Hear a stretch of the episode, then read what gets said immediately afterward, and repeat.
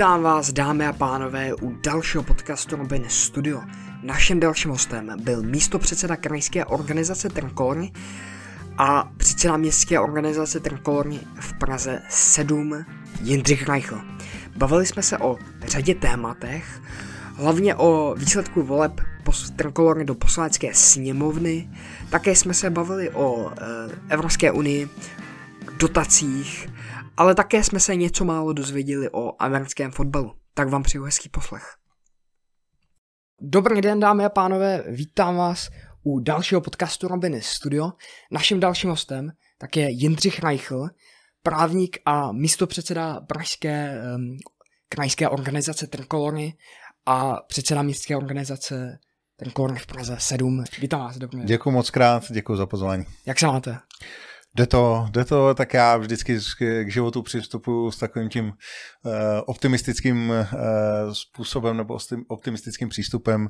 Uh, Ingmar Bergman když si řekl, že štěstí je umění být spokojen, takže já se snažím provozovat umění být spokojen. Super. A co, co to obnáší být místo předsedou krajské organizace? Mm, tak eh, je to samozřejmě takový standard, že se člověk eh, stará o ten kraj, snaží se komunikovat se členy, snaží se komunikovat program, vždycky jsou tam eh, různé cykly, tak teď byly ty parlamentní volby, takže jsme se soustředili na tu volební kampaň v Praze. No a, a brzy nás čekají vlastně v příštím roce komunální volby, takže zase budeme hmm. jednat o komunálních volbách, o tom, jakým způsobem je postavit, s kým se případně spojit, eh, jak udělat volební kampaň a tak dále a tak dále. Je toho celá řada a, a eh, kromě takové té běžné administrativy je to především opravdu komunikace s členy a vlastně příprava na to, co je vždycky to klíčové a to jsou volby. Vy jste kandidovali teďka v uh, posledních volbách do poslanecké sněmovny v Praze eh, na druhém místě. Ano, je to tak. A eh, jak jste spokojený s výsledkem no, voleb do poslanecké sněmovny? Teda, no to tak hodnotíte? spokojení určitě být nemůžeme. To je jednoznačná věc. Eh, za mě prostě je to neúspěch. My jsme čekali, že vlastně budeme mít víc. Věřili jsme i v těch 5%, věřili jsme v to, že ta témata, která komunikujeme, Eh, kterými jsou zejména Green Deal, kterými jsou individuální svoboda. My rozhodně nejsme žádní covid popírači, ale na druhou stranu prostě nechceme segregovat lidi, dělit je na dvě kategorie, eh, poškozovat jakýmkoliv způsobem naše děti, nebo respektive třeba experimentovat s jejich zdravím a eh, věřili jsme, že tohle budou témata, která zaujmou české voliče. Evidentně čeští voliči nebo voliči v téhle republice jako hlavní téma těch voleb preferovali referendum o Andreji Babišovi, eh, což ale neznamená, že bychom se měli jakkoliv vymlouvat. Je potřeba si prostě uvědomit ty chyby, které jsme v rámci té kampaně udělali, vyhodnotit je, poučit se z nich a ehm, zase být lepší a, a rozhodně prostě hmm. udělat, udělat tu kampaň příště jinak a lépe a, a, a prostě pokusit se uspět eh, příště, protože pořád věříme, že ta pravicová témata, kdy zejména podle mého názoru ten, ten Green Deal a obecně zdražování cen růst cen, obrovské, obrovský růst cen, který už vnímáme, ale ještě daleko větší skok nás čeká, tak si myslím, že je to naprosto klíčové téma, které prostě ti lidé uvidí, hmm. budou, bude rezonovat a, a dle mého názoru, včera to řekl náš místo předseda hezky na předsednictvu, kdy říkal, že jsme se s, tím, s tou volební kampaní trošku předběhli, že to bude téma těch příštích voleb. Hmm. Vaše koalice Trikolora Svobodní soukromníci tak získali 7% hlasů, hmm. což je uh, téměř 150 tisíc hlasů hmm. celkem. Takže a co se podle vás pokazilo v té kampani, nebo... Uh... Takhle, za prvé 150 tisíc hlasů je, myslím si, velmi solidní mandát.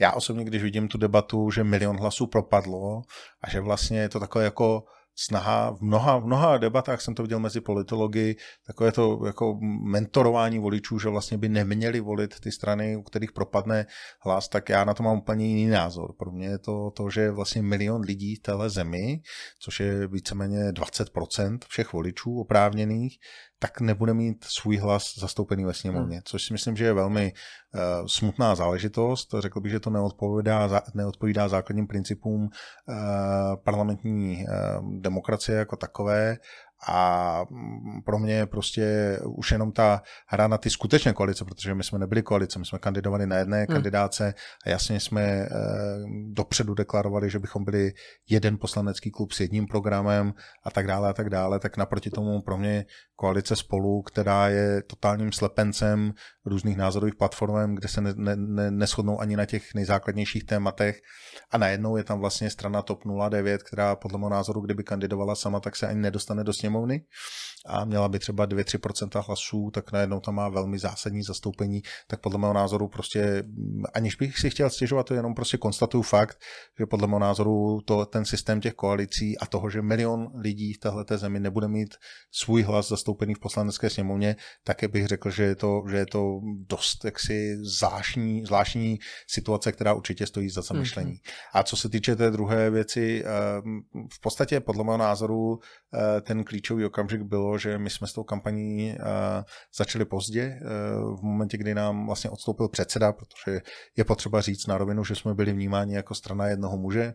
Václav Klaus byl dominantní osobností, člověkem, který zakládal tu stranu a jednoznačně byl považován za jeho hlavního mluvčího, tak v momentě, kdy vlastně se rozhodl ukončit eh, nikoli v členství, ale vlastně v šéfování té strany, tak eh, logicky my jsme se najednou ocitli v bodě nula a to, co ostatní strany připravovali celou řadu měsíců, tak my jsme najednou museli zvládnout za hmm. velmi krátkou dobu, ale znovu říkám, bylo by chybou abychom se mm, zaměřovali pouze na ty vnější faktory.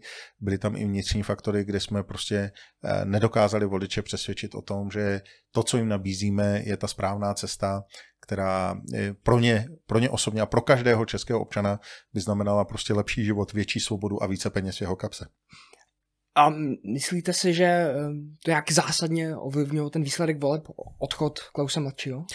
Uh, upřímně si ho nemyslím. Podle mého názoru, kdyby Václav Klaus byl v čele, možná, že bychom uh, dosáhli lepšího výsledku, protože přeci jenom je velmi známou osobností, ale to už jsou takové ty hypotetické debaty, to hmm. nikdo nedokáže říct. Já v poluční kampani jsem potkával lidi, kteří říkali, my už vás, my už vás nebudeme volit, protože nemáte Klauze v čele a zároveň se potkával lidi, kteří říkali, my vás budeme volit právě hmm. protože Klaus odešel, ale prostě je to silná osobnost, která štěpí názory, vždycky to tak bude, prostě silná osobnost bude vždycky polarizovat názory, ale eh, podle mého názoru prostě znovu říkám, eh, dílem to bylo dáno objektivními skutečnostmi, to znamená, že lidé rozhodovali o tom, že jestli chtějí nebo nechtějí Andreje Babiše v čele tohoto státu a my jsme nejeli kampaň antibabiš, ani pro Babiš, ani antibabiš, my jsme nabízeli pozitivní program. A e, zároveň na, je to kombinace subjektivních faktorů, to znamená, že jsme nebyli schopni tu kampaň dostatečně zacílit a dostatečně silně přesvědčit české voliče, že volit pozitivně, tedy nikoli v antibabiš, ale pozitivně pro nějaký hmm. program má svůj význam a že je to lepší cesta, než jenom, než jenom ten antiprogram, který dle mého názoru se velmi rychle ukáže, že, že byl chybný a že to, ta, to nadšení z toho, že pan Babiš je pryč, tak vystří, vystřídá vystřízlivění z toho, že ty ceny dál porostou a že naopak ještě ten Green Deal bude, bude ještě větším problémem, než uh, to, co tady předváděla ta předchozí vláda. Mm-hmm. Ještě u těch možných důvodů, proč se vám ne- nepodařilo získat těch 5%, 5% tak byla Zuzana Majerová v těch debatách uh, dobrá, myslíte? Je, podívejte se, ty, ty debaty, já jsem jich pár sám absolvoval, hmm. to není vůbec nic jednoduchého. E, za mě, když řeknu, samozřejmě největší ohlas klidila ta poslední e, debata v české televizi. My jsme se vůbec Eh, dlouhou dobu vypadalo, že tam vůbec nebudeme, protože česká hmm. televize si vytvořila takové zvláštní, zvláštní kritéria, která, která vlastně byla zaměřená tak, aby trikolora tam nebyla. Nakonec tam paní Majerová šla. Já osobně eh, celou tu debatu považuji za velmi nešťastnou, nešťastně vedenou. Dle mého názoru, namísto toho, aby se tam řešily konkrétní problémy a konkrétní Eh, programové body, které můžou prospět pro váš život, váš osobně, co, co vám to jakoby přinese, tak se tam řešili Pandora Papers, jestli pan Babiš eh, někde si vytáhnul zámeček nebo nevytáhnul. A prostě z mého pohledu eh, to byla celou dobu nešťastně vedená debata a vrcholem všeho byla ta umělá inteligence, kde já upřímně, kdyby tam stál, tak řeknu, že na tu otázku nebudu odpovídat, protože prostě otázka předvolební debatě, otázka na to, jestli je, kdybych měl nějakou superschopnost, co by to mělo být, tak, tak to mně přijde prostě absolutně nedůstojné, takovéhle, takovéhle předvolební politické debaty a myslím si, že to bylo skutečně velmi nezvládnuté obecně celá ta debata, nejenom, ne, ne, ne, ne výkon Zuzky Majerové, podle mého názoru, když se na to podíváte, tak tam byste za ten výkon nepochválil vůbec nikoho, protože podle mého názoru tam se nedalo, tam se nedalo uspět v té debatě. Ta byla, ta byla tak, tak, tak o ničem ta debata, že tam nemohl vlastně nikdo jakýmkoliv způsobem prezentovat svůj program. Namísto toho, abychom se bavili o základních věcech, které prostě pro tu Českou republiku budou mít zásadní význam. To znamená, jestli budeme mít euro nebo českou korunu, eh, jak budeme přistupovat dál ke covidu. Ať eh, prostě měli ty, ty strany jasně říct, jaký bude jejich plán, jak budeme přistupovat ke Green Dealu, protože to bude hlavní, řekl bych, hlavní, hlavní faktor zvyšujících se cen, hmm. Eh, kdy nám prostě zejména ceny energií budou obrovským způsobem růst, tak namísto toho jsme tam sledovali dohadování se a, a mě ta debata obrovsky zklamala, obrovsky zklamala hmm. celkově. Ještě ještě u toho výsledku voleb, tak jak, jak vnímáte obecně ten, když se nepodíváme na ten kolor, který vnímáte jako neúspěch, ale obecně u těch jiných stran, vnímáte to jako se dostaly nějaký vaše zpřízněné strany více mandátů nebo méně? Ne, tak já nehodnotím ostatní strany, to je prostě na, ať, ať, ať si to zhodnotí politologové, já hodnotím trikoloru a tady je potřeba prostě přijmout zodpovědnost za to, že jsme neuspěli. To je zcela jednoznačné, jasně ukázat našim členům, naší členské základně a našim voličům, že jsme schopni té sebereflexe, že jsme schopni se poučit z těch chyb, nastavit tu kampaň příště jinak, tak aby byla údernější, razantnější, jasnější a, a naprosto jednoznačně komunikovaná. A jak, jak to chcete udělat? Samozřejmě je to o tom, že si musíme vydefinovat témata. Podle mého názoru my jsme, na jednu stranu my jsme chtěli ukázat to, že vlastně máme eh, komplexní program, kde jsme schopni opravdu eh, zodpovídat otázky od zemědělství až po eh, státní rozpočet, zadlužování státu a podobně. A já myslím, že prostě je potřeba, abychom se soustředili na tři až čtyři naprosto jasná témata a ukázali, že Trikolora je Eh, odpovědí na tato tři až čtyři jasná témata a jasně řekli lidem, že eh, pokud chtějí, aby eh, si žili svobodněji a aby lépe prosperovali v téhle zemi a aby se skutečně o České republice rozhodovalo v Praze a ne v Bruselu, takže je to prostě potřeba volit strany, které jim tohle to nabídnou, protože to, co nás čeká, a já to tady teď říkám, ať si na mě lidé vzpomenou, ta drahota, která nás čeká v příštím roce, tak bude obrovským problémem pro nižší a střední třídu.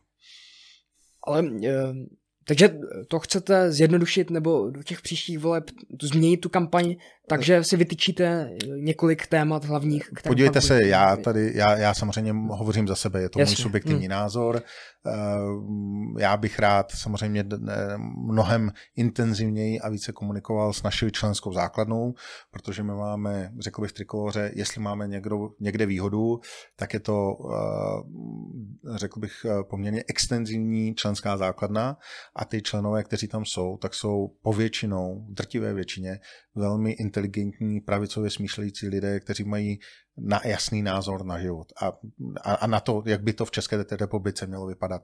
Já myslím, že prostě my musíme ještě více zapojit, to bych řekl, že byl velký náš dluh, tuhle naši členskou základnu, eh, komunikovat s nimi, jasně si vydefinovat programy, to, co prostě ty, ty, i ti členové jak, a i to vedení považuje za nejdůležitější body našeho programu a opravdu jasně komunikovat tři až čtyři body, aby ti lidé si identifikovali trikoloru s určitými třemi pilířemi, které prostě ta trikolora hájí. Mm. Ještě u té kampaně, nevím, jestli to, to, to zapadá, ale a jestli to za stolik ovlivnilo voliče, ale když se zeptáte řady voličů trikolory, tak většina z nich neví, co to jsou soukromníci. Tak já myslím, že eh, co se týče soukromníků, podívejte se, my jsme, my jsme se pokusili o jednu věc eh, a to byla integrace pravicových sil. Tady už dlouhou dobu eh, byla taková poptávka od mnoha lidí, kteří říkali vlastně, ať se ta pravice spojí. Je tam spousta roztříštěných subjektů, které vlastně nejsou schopny se dohodnout, nejsou schopny upozadit svoje ega a v podstatě jít s jedním jednotným programem do voleb. My jsme se o to pokusili, o to sjednocení, my jsme dokázali najít společnou řeč se svobodnými, se soukromníky, ale i s Manifest.cz. Vlastně čtyři subjekty jsme šli s jedním programem, s jednou jednotnou komunikací do voleb a já myslím, že to je prostě správná cesta. Nicméně eh, z tohoto pohledu je potřeba podle mě dál ještě integrovat ty pravicové síly a je potřeba, aby ty pravicové osobnosti, které tady jsou, aby se prostě nebáli do té politiky vstoupit a jasně se za ten program postavili a znovu říkám, podle mého názoru to, co nás čeká, eh, ty, ty, ty lidi, kteří trošku to myslí s Českou republikou dobře, tak eh, víceméně donutí k tomu, aby, aby se do té politiky zapojili. Mám očekávat od Trankolony ehm, to, že budete kandidovat v obecních volbách? Zcela jistě, zcela jistě. Eh, samozřejmě eh, eh, komunální volby jsou specifické, to znamená, hmm. budou se tvořit určitě určitá uskupení v těch jednotlivých obcích a, a tady v Praze na jednotlivých městských částí, částích, protože komunální volby nejsou ani tak o té velké politice, o těch velkých tématech, ale o konkrétním řešení pro ty občany v té dané obci a tam je možné, že se prostě spojí lidé v různých strukturách a, a, a v různých spojeních, to asi se dá čekat, ale Trikolora zcela jistě má ambici kandidovat v komunálních volbách. A znovu říkám, těch 150 tisíc hlasů na jednu stranu 2,76% Eh, může vypadat jako neúspěch a znovu říkám, já otevřeně říkám, že, že pro mě osobně je to zklamání.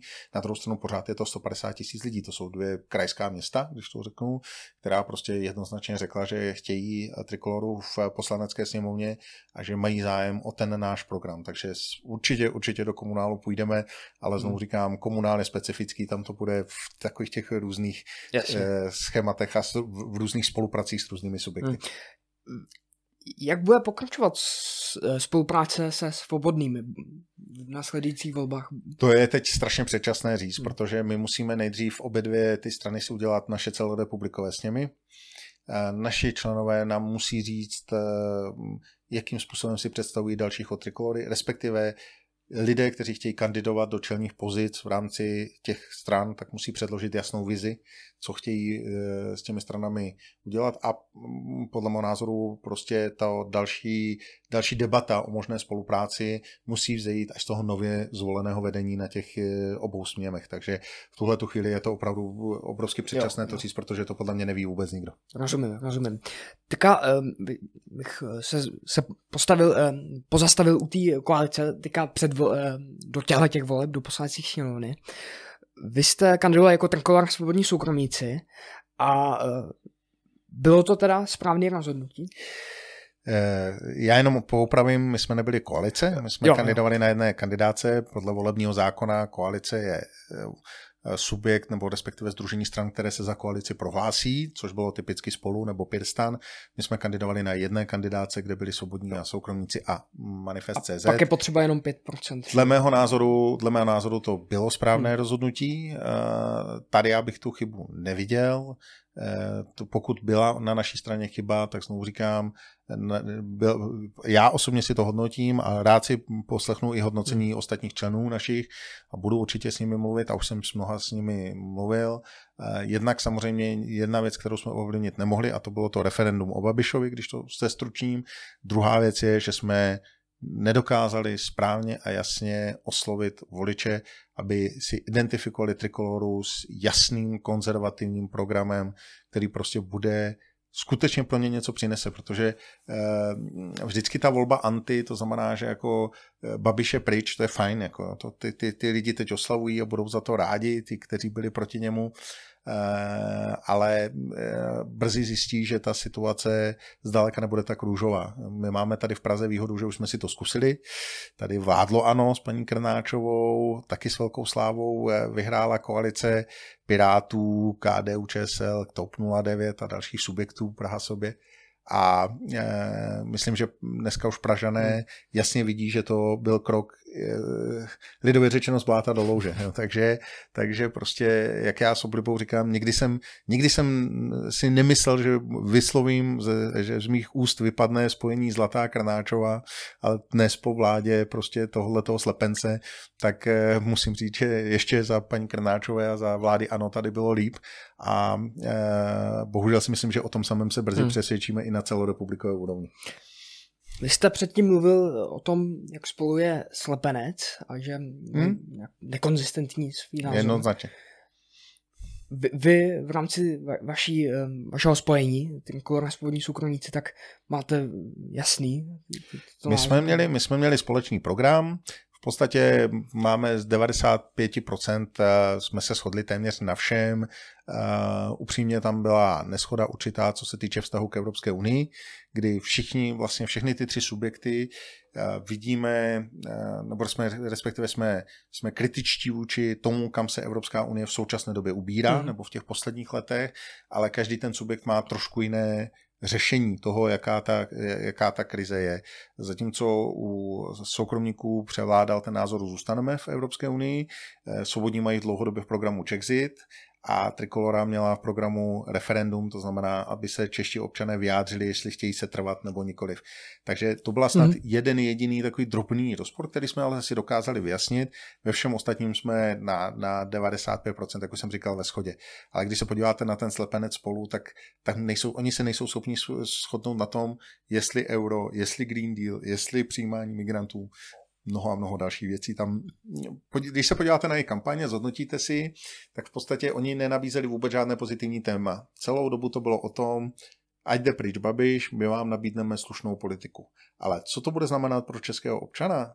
to vlastně vůbec neřekli, protože ani nemohli, protože oni by se na tom neschodli. A hmm. to je, to je za mě prostě unfair, už jenom proto, že jako volič, bych, kdybych volil koalici spolu, tak netuším, jestli díky mému hlasu bude sedět ve sněmovně poslanec ODS, poslanec KDU ČSL nebo poslanec TOP 09, což může být dost podstatný rozdíl, protože nevěřím, že zůstanou po celé volební období takhle v tom homogenním celku. Hmm. Ale na druhou stranu zase, jak jste říkali, tak i, i vy tam máte nějaký rozpor v rámci té trikolorny, ale... kde ty soukromníci, tak jak říkáte, nechtějí vystoupit z Evropské unie. A to je docela zásadní bod, ne? Podívejte se, znovu říkám, tady je, tady je to, že eh, Evropská unie, a myslím si, že se na tom shodne téměř v podstatě úplně všichni v současné době, že v posledních 10 až 15 letech se Evropská unie vydala úplně milným směrem. Evropská unie vznikala jako idea, jako vlastně, um, řekl bych, spolupráce, eh, společný prostor suverénních národních států. Po přijetí Lisabonské smlouvy a vlastně už určitou dobu před ní jsme cítili centralistické tendence k tomu, aby se vytvořil tady jednotný bruselský superstát, který bude řídit všechno a všechny. A to si myslím, že je naprosto milná cesta. A pak už je ono o tom, jaké hledáte řešení. Eh, každý na to má trošku jiný názor, ale podle mého názoru to není to nejdůležitější. Prostě eh, ta situace je taková, že my žijeme v nějakém realitě, v nějakém, v nějakém v nějakého světa, Evropské unie jako takové a my prostě říkáme, tohle není cesta, se kterou my bychom souhlasili, tohle je cesta, která se nám nelíbí, myslíme si, že je velmi negativní a že bude mít negativní důsledky pro všechny členské státy a pro Českou republiku obzvlášť a jenom hledáme prostě jiný, jiné, jiný, mm-hmm. jiný způsob trošku řešení. Ale znovu říkám, to se vůbec nedá srovnat s koalicí spolu, kteří, když se jich zeptáte na názor na euro, tak se neschodnou ani na tom, jestli tady má být euro nebo česká koruna. Teďka bych se zastavil u těch uh, nějakých konkrétních uh, bodů. Vy jako Trankolora, myslím, že váš bývalý předseda Václav Klaus mladší, tak řekl, že by bylo dětinské odcházet z Evropské unie. Uh, Víte, to, já, to je, to je znovu říkám, jo, já prostě respektuju názor každého člověka, který vlastně je vůči té Evropské unii kritický. A každý, každý, každý člověk, jednotlivý člověk má trošku jinou, jiný žebříček hodnot. Pro někoho je důležitější národní svébytnost, pro někoho je, důležitý, je důležitější ekonomická prosperita. Já vůbec nechci sahat do svědomí těm lidem, jako co je dobře. Jo? E, prostě na jednu stranu, ano, kdybychom vystoupili z Evropské unie, tak je to z hlediska nějaké národní svébytnosti pozitivní věc, z hlediska ekonomiky je to negativní věc. A, a, a vice versa. To znamená, z mého pohledu, já jsem zastáncem, teď budu prezentovat svůj subjektivní mm-hmm. názor, já jsem zastáncem cesty, kterou razí Viktor Orbán v Maďarsku. To znamená, Viktor Orbán, který je obrovským kritikem Evropské unie, řekl bych možná nejvýraznějším v současné době po odchodu Velké Británie z, z Evropské unie, tak přece Viktor Orbán také neříká Huxit, pojďme vystoupit. On jasně kritizuje Evropskou unii, jasně pojmenovává, kde jsou ty problémy, ale zároveň říká, pojďme se vrátit. Ta myšlenka jako taková není špatná, jenom ji v současné době eh, byrokraté z Bruselu posunuli do míst, kde vůbec neměla být. A podle mého názoru právě ve spolupráci s Viktorem Orbánem, s Polskem, s panem Kačinským je možné, to už je docela silná platforma tří silných států, pokud bychom se my k tomu připojili, abychom dosáhli určité změny. My jsme se připojili k té deklaraci o budoucnosti Evropy, kterou právě jimiž autory byli pan Kačinský a pan Orbán a jednoznačně prostě za, za mě osobně, já to přirovnávám prostě k manželství, jako když jste, já jsem taky dlouho ženatý, tak prostě když máte, když máte s manželkou problém, tak buď to můžete prásknout dveřma a říct rozvod, to je jedna varianta, a nebo druhá varianta je sednout si ke stolu a říct, hele, za těch podmínek, co jsme si slibovali eh, na svatbě, což s Evropskou unii byla 2004 ta svatba, tak se ty podmínky výrazně změnily. Ty už se ke mně nechováš tak, jak se ke mně choval a pojďme se pobavit o tom, jestli můžeme něco změnit, protože pokud to nezměníme, tak skutečně k tomu rozvodu dojde tak jako tak. Takže to už je jenom prostě systém řešení a znovu říkám, u každého záleží na, na, na, na prioritě svého žebříčku hodnot a já neodsuzuju vůbec nikoho, ani toho, kdo říká Czexit, ani toho, kdo říká zůstaneme v Evropské unii. Pro mě je důležité, abychom si jasně pojmenovali, že Evropská unie je v krizi, že Evropská unie míří směrem, který je prostě naprosto milný, je to slepá ulička a abychom to řešili. Jaké to řešení bude, to nechť záleží na těch jednotlivých, na těch jednotlivých jednáních. Já osobně, protože jsem vždycky realista a říkám věci na rovinu tak, jak jsou, tak tvrdím, že pokud bychom se snažili o Czexit, tak by nám to Evropská unie dala s prominutím, že použiju tu slovo tak sežrat, že by, že, že by ještě jsme vzpomínali s láskou na to, jak Velká Británie krásně odešla. Protože my jsme stát samozřejmě menší a pokud bychom chtěli samostatně odcházet, tak ten tlak na naše vyjednávací pozice by byla velmi slabá. To znamená, z mého pohledu Evropská unie míří špatným směrem, je ve slepé uličce a pojďme hledat řešení. A já jsem ochoten se připra- mm-hmm. a připraven se o tom řešení bavit. Jo, takže podle vás e, není nejlepší řešení odcházet, ale nějak změnit tu Evropskou unii. Já skutečně jsem velmi, velmi v tomto zastáncem politiky Viktora Orbána, který jednoznačně kritizuje tu současnou situaci. Ve svém projevu ji jasně pojmenoval, že prostě tady vznikla bruselská superříše, která se snaží diktovat eh, všechno možné všem členským státům, křiví hospodářské prostředí, mm-hmm. omezuje naše svobody a za situace, kdy v Polsku ústavní soud nějak rozhodne a paní von der Leyenová nemá nic lepšího na práci, než že řekne, že, že okamžitě proti Polsku zasáhne, tak je to pro mě obrovský signál, že je něco strašně špatně. Evropská unie nemá co kritizovat a nemá co zasahovat proti suverénnímu svému členovi kvůli tomu, že ústavní, jeho ústavní nezávislý ústavní soud rozhodl tak, jak rozhodl. A myslíte, že je to možné změnit Evropskou unii, aby se vrátila ke kořenu? Všechno je možné. Jo? Je to jenom o tom, že dostatek členských států musí, musí mít k tomu vůli Eh, realisticky říkám, že současná situace taková není a nenahrává tomu. Na druhou stranu ten dialog musíte někde otevřít. Eh, k tomu, abyste něco změnili, tak musí být dostatečný počet lidí, nebo tady v tom případě států, který řekne, my s tím nejsme spokojeni. Pojďme s tím něco dělat, protože jestli s tím něco neuděláme, tak ta Evropská unie směřuje nevyhnutelně ke svému zániku. Ono to může se z dnešního pohledu, z úhlu pohledu zdát e, jako takové trošku jako fantasmagorické, ale já už, protože mě je 45 let, tak si pamatuju 80. léta a kdyby mě v tu chvíli někdo v roce 86 řekl, že za tři roky nebude u nás eh, komunistická strana Československá vládnout eh, naší zemi, že v roce 1991 se rozpadne Sovětský svaz a že tady nebude RVHP, tak by se mu vysmál.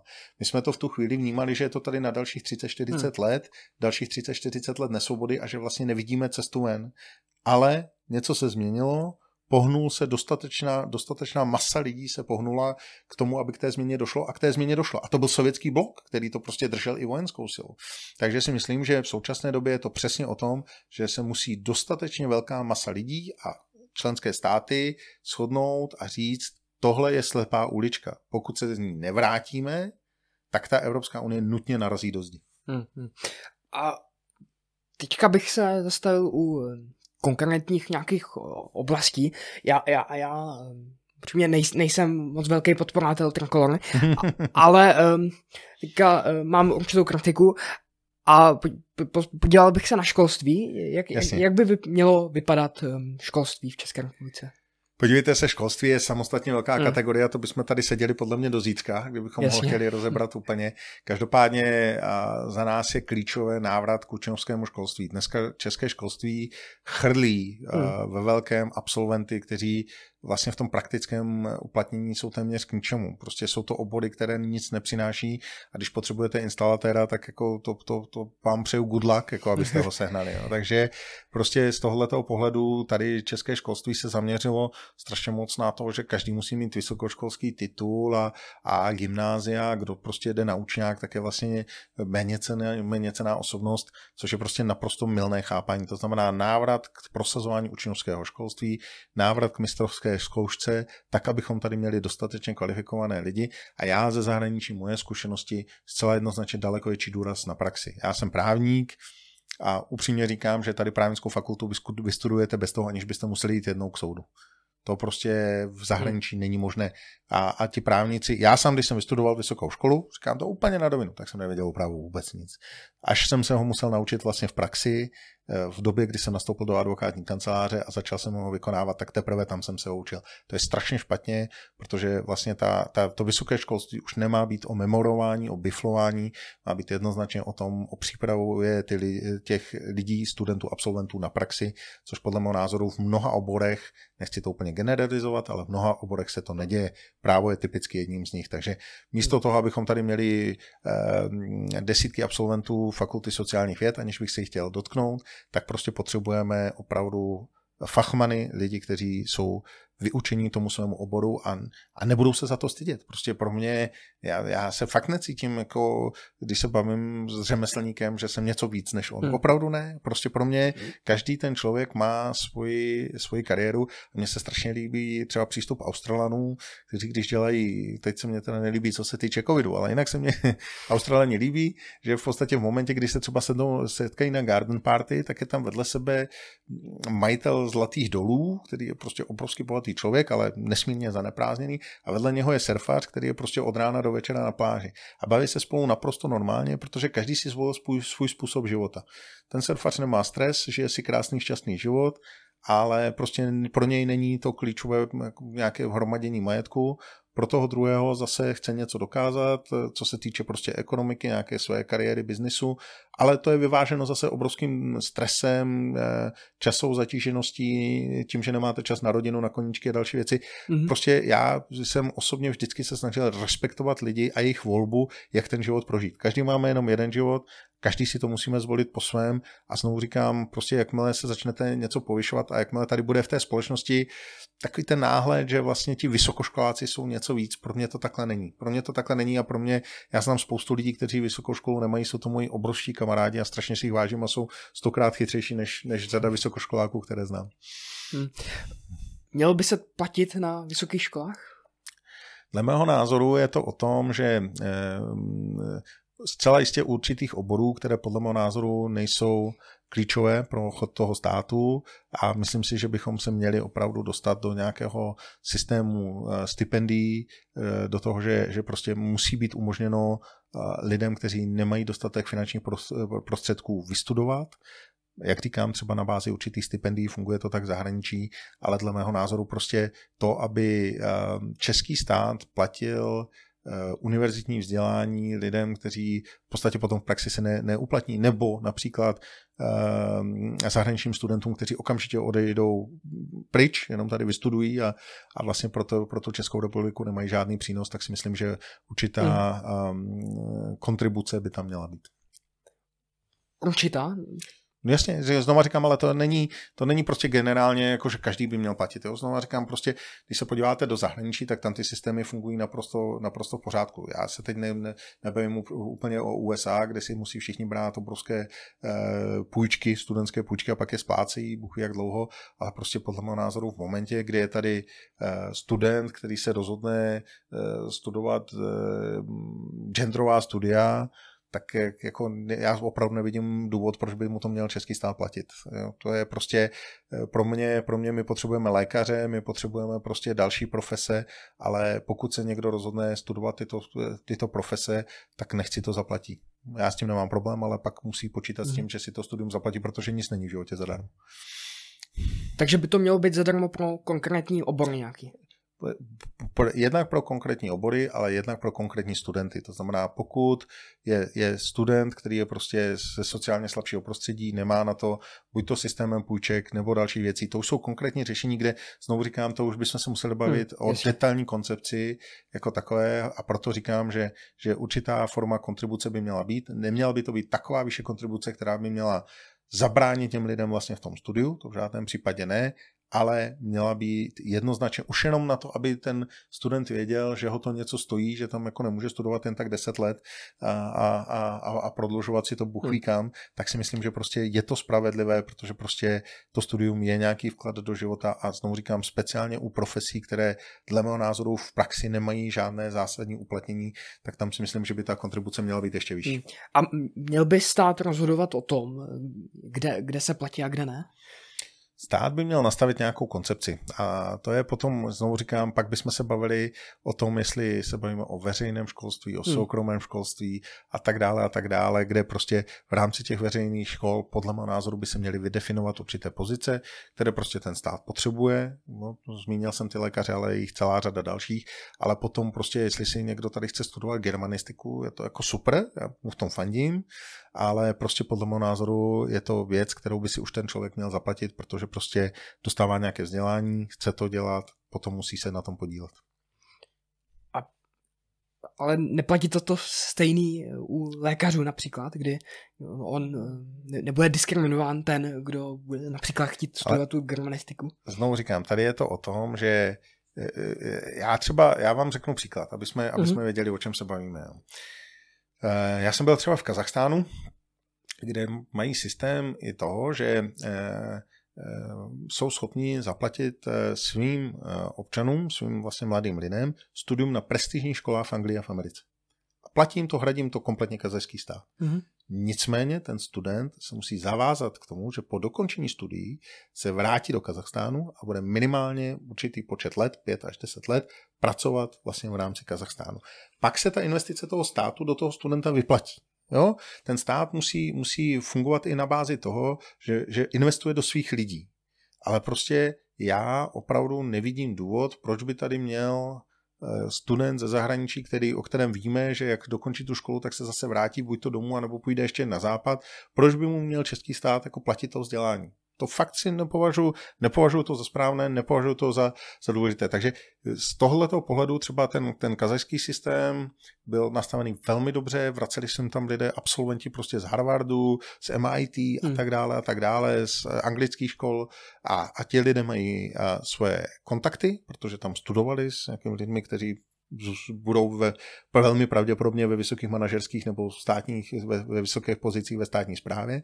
Jsou schopni samozřejmě dále s nimi komunikovat, ale ta podmínka je, že zase něco odvedou pro ten kazajský stát. Proto říkám, že to celou dobu je o celé koncepci, to znamená, chceš-li tady studovat třeba zadarmo, tak se ale pak musíš nějakým způsobem mm-hmm. zavázat, že pro ten český stát něco odvede. Jo, jo. A ještě u například základního vzdělání třeba, tak já jsem viděl problém v tom, že nějaký konkrétní eh, počet hodin u nějakého předmětu, kdy například matematika mm-hmm. nebo cokoliv, u, u studentů, kteří vědí, že chtějí nějaký konkrétní směr, mělo by, mělo by jim být dovoleno, aby měli třeba víc hodin nějakého konkrétního předmětu? Já jsem, já jsem vždycky zastáncem co největšího individualismu. Jo. Prostě jsou lidi, kterým jde matematika, jsou lidi, kterým jde historie, jsou lidi, kteří prostě milují zeměpis a tak dále. To znamená, jsem přesvědčen, že by měla existovat určitá základní úroveň vzdělání.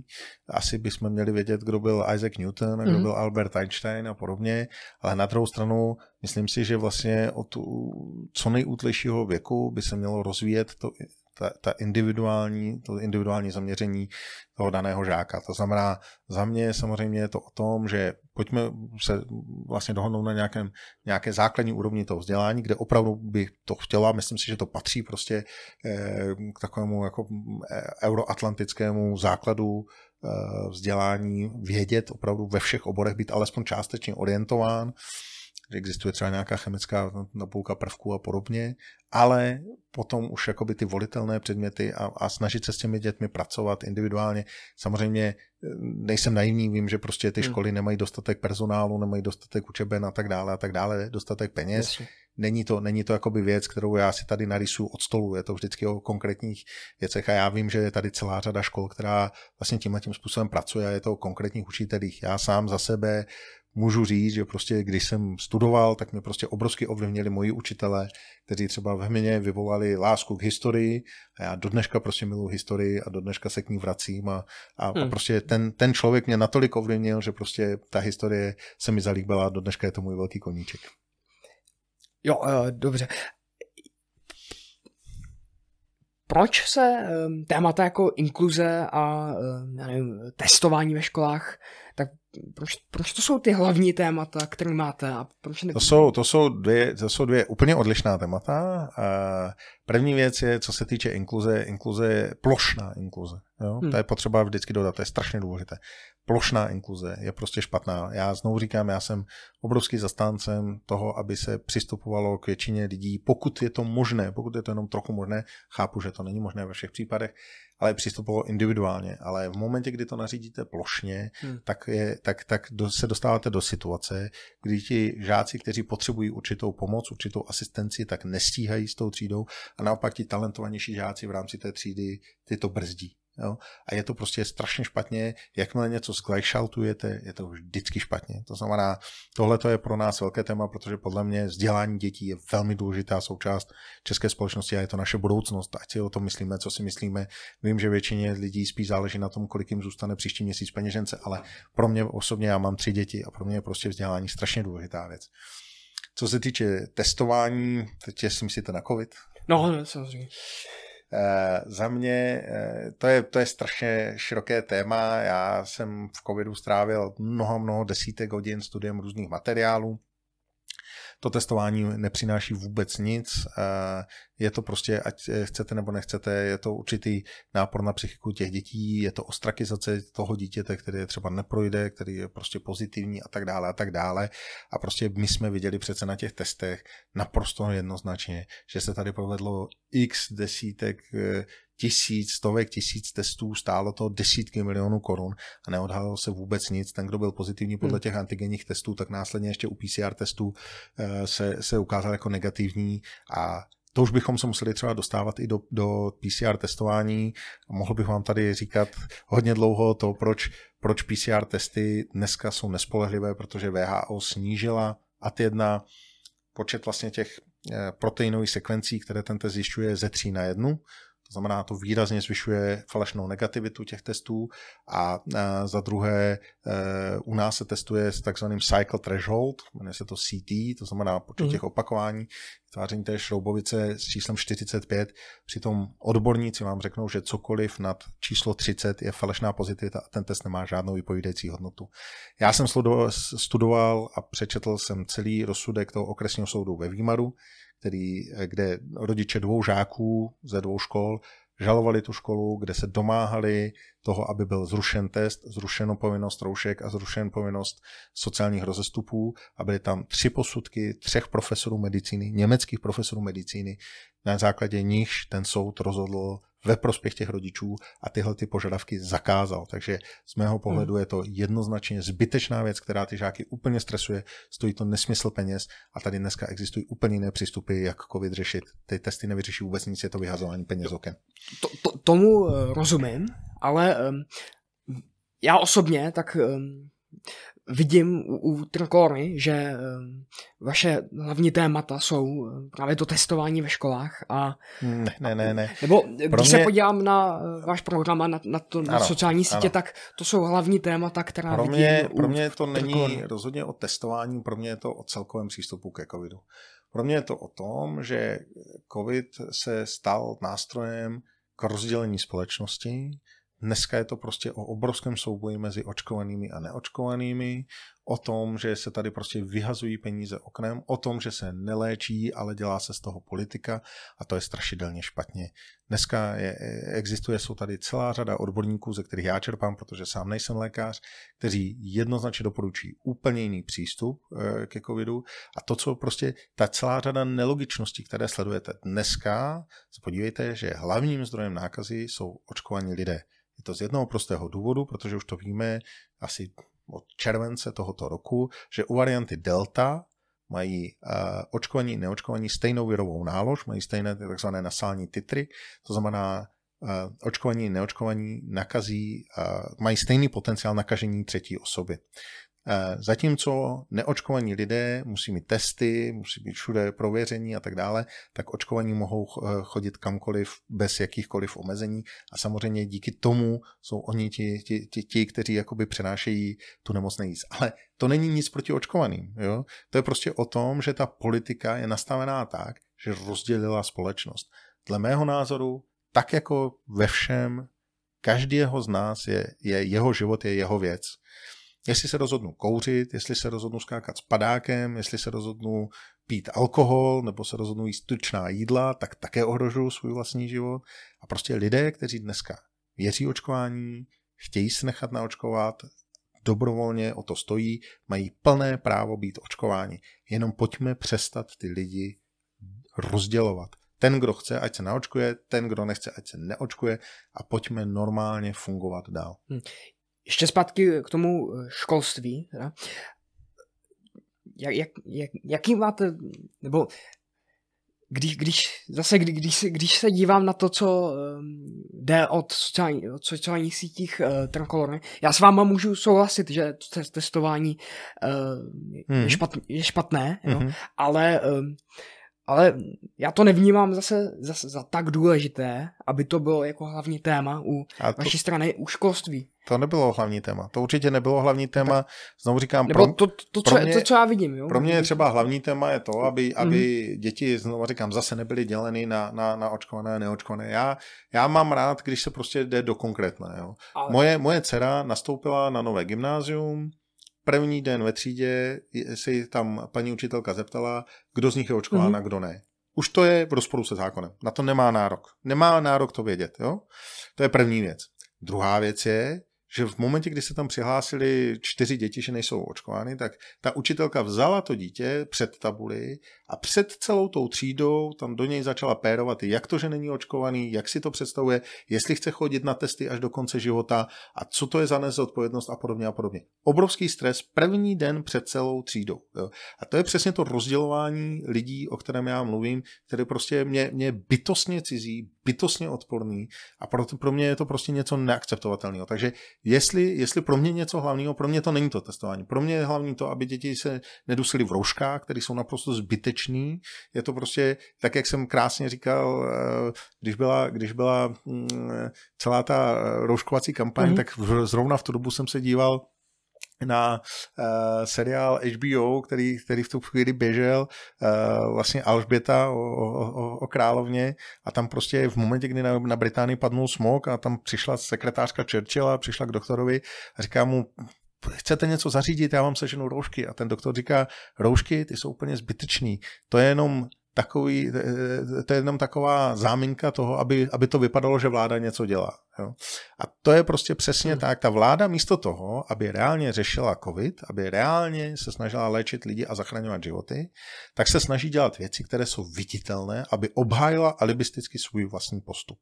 To je pro mě něco prostě nepřijatelného. Já osobně jsem prostě vždycky člověk, který zastává efektivní, efektivní řešení, které skutečně něco přinese, byť nemusí být tolik viditelné.